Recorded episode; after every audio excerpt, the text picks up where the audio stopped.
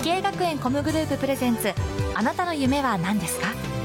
この番組は滋慶学園 COM グループの提供でお送りします。自分の好きなことを仕事にしたい。でも資格は持っていないし高校では勉強づけ。私の夢を叶えられる専門学校があればいいな。あなたの夢は何ですか？滋慶学園 COM グループはあなたの夢を実現します。今すぐホームページを滋慶学園 COM グループプレゼンツ。あなたの？あなたのあなたの夢は何ですか？明けましておめでとうございます。浜谷健司です。今日から3日間は2024年新春企画西葛西にある TCA 東京エコ動物海洋専門学校からお送りします。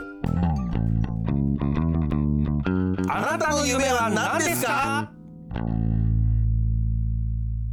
お客様は水族館プロデューサーで滋慶学園コムグループ名誉教育顧問の中村はじめさんです。よろしくお願いします。よろしくお願いします。中村さん、えー、ところでですね、はい水族館プロデューサーという肩書きは中村さんの登録商標だそうで そっちから来たか。そういうことなんですか はい。そう、そうなんです。あの、水族館の、こう、展示を考えたりとか、まあ、はい。水族館そのものをどうやったらい。い水族館にできるかというはい。ことをプロデュースしているのが私の仕事なんですけれど、まあ、そんなことできない人が、あの、名前を語り始めたんで、水族館プロデューサーっていうのこは、れは何年前ぐらいの話なんですか？偽物が現れ始めたのはもう10年ぐらい前、10年以上前じゃあなんですけど。10年以上前からもう中村さんは水族館プロデューサーとしてそそうです、そうです。やってて、はい。さあこれ中村さんがこの水族館とお出会うきっかけっていうのは何かあったんですか？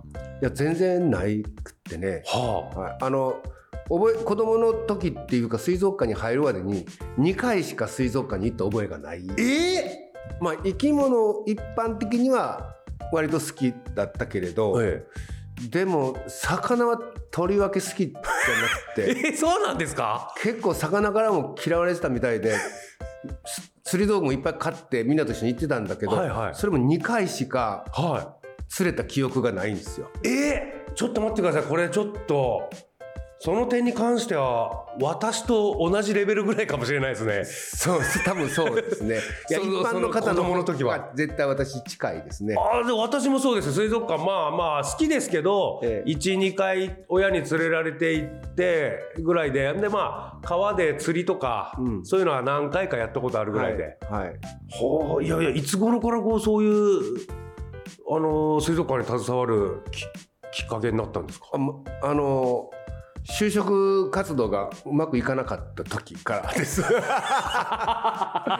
か消去法みたいなのでこの道に入ってきたそう、あのね、実は僕ね、メディアの方に行きたかったんですよ。えー、メディア関係、どっちかというと芸術的なことの方が割と得意だったし、はうん、なのでそっちの方に行きたいなってすげえ思ってたんだけど成績悪いし全然なくってその頃に水族館どうだと。いはい。水族館に来ないかって話があって、えでね結局はね嫌やってんけどはでも自分自身であ水族館も何か見せて伝える仕事なんでメディアやんけって自分で無理やり思い込んで それで水族館に行ったんです。あ自分を言い聞かせて俺は別にドロップアウトしたわけじゃないんだと。そうそうそう。えちなみに大学ではどんなことを学んでいらっしゃったんですか？あの経経済経営学科でマーケティングをやってました。ああなるほどなるほど。じゃあちょまあ水族館にも活かせる分野ではあるんですかね？ちょっと水族館の経営という面で見れば。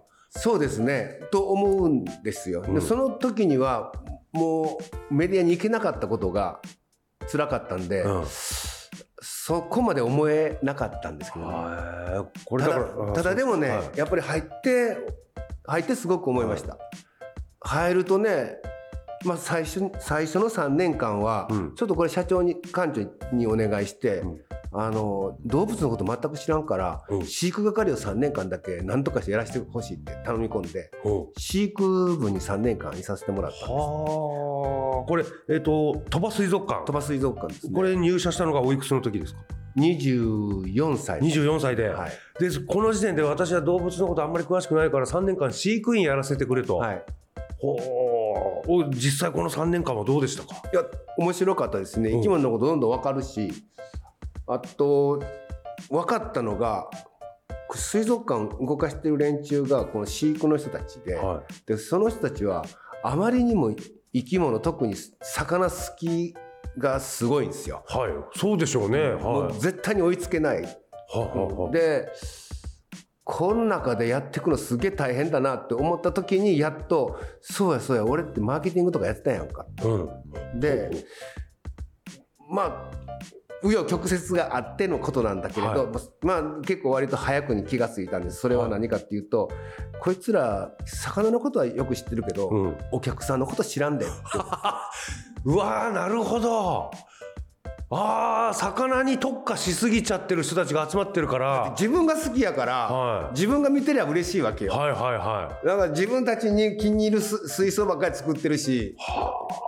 ちょでお客様来るお客様のことを考えてなくて。そう。でじゃあ実際にあの鳥羽水族館当時はそんなに、えーなんか繁盛してなかったんですか？まあまあまあまあ繁盛してたけれど、うんいやもっとお客さん入れられるんちゃうかっていうふうに。結構もう結構成功してる水族館だったんですよ。ででもそうそう思ってあのお客さんのことを見てみると本当に本当に気づいたんだけどまあほぼ99%の人が99もう100%近い人たちが僕と同じ人が来てるんですよね。うん、お客様は。ええ。はあはあはあ。魚に興味があるわけじゃないんですよ。おうたただなんかなんか海の町に来たから、見とこうかぐらいの話とか。まあ、そうでしょうそうでしょう、はいはいほとんどの人そうでしょうね。そんな人ばっかりなんですよ。は飼育係の人たちがこの水槽すごいのできたでと。かこれすごい魚見つかって珍しいやろって思ってやってるところ誰も見ないんですよ。だからねあのー学生たちもよくい言う,、んですよ。教えてくださ大学卒業してきた連中に、いはい。あの特にあの魚類学だとか海洋学だとか、あのそう水産学とかね、うん。やってる連中にもう知識では絶対勝てない、うん。でどうしたらええか。はい生き物の知識よりも展示をちゃんと語れるやつになる。で展示がうまくいけばお客さんの満足度も上がるし。はあはあはあ。それはどうやればいいかってお客さんの気持ちになって考える、うんうん。でその上で何を伝えるかっていうことを考えなくちゃいけないんだっていう話、いやーこれは面白い話いっぱい聞けましたね。ちょっとまだまだお話伺いたいですけれどもえー、3日間、えー、3夜連続で、えースペシャルでね、えー中村さんのお話を伺いますので、えー今夜はこの辺にということではい。また続きは明日伺います。今夜は水族館プロデューサーで滋慶学園コムグループ名誉教育顧問の中村はじめさんにお話を伺いました。明日もお楽しみください。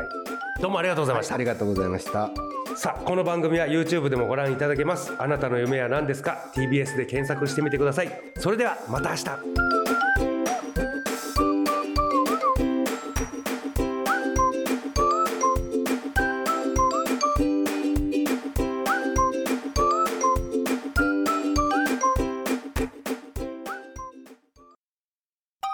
動物園や水族館で働きたい。ゲームクリエイターになりたい。何かになって人々を感動させたい。滋慶学園コムグループでは希望する業界で活躍したいというあなたの気持ちを大きく育てます。今すぐホームページをチェック。全国の姉妹校でお待ちしています。慈恵学園コムグループプレゼンツあなたの夢は何ですか？この番組は時系学園コムグループの提供でお送りしました。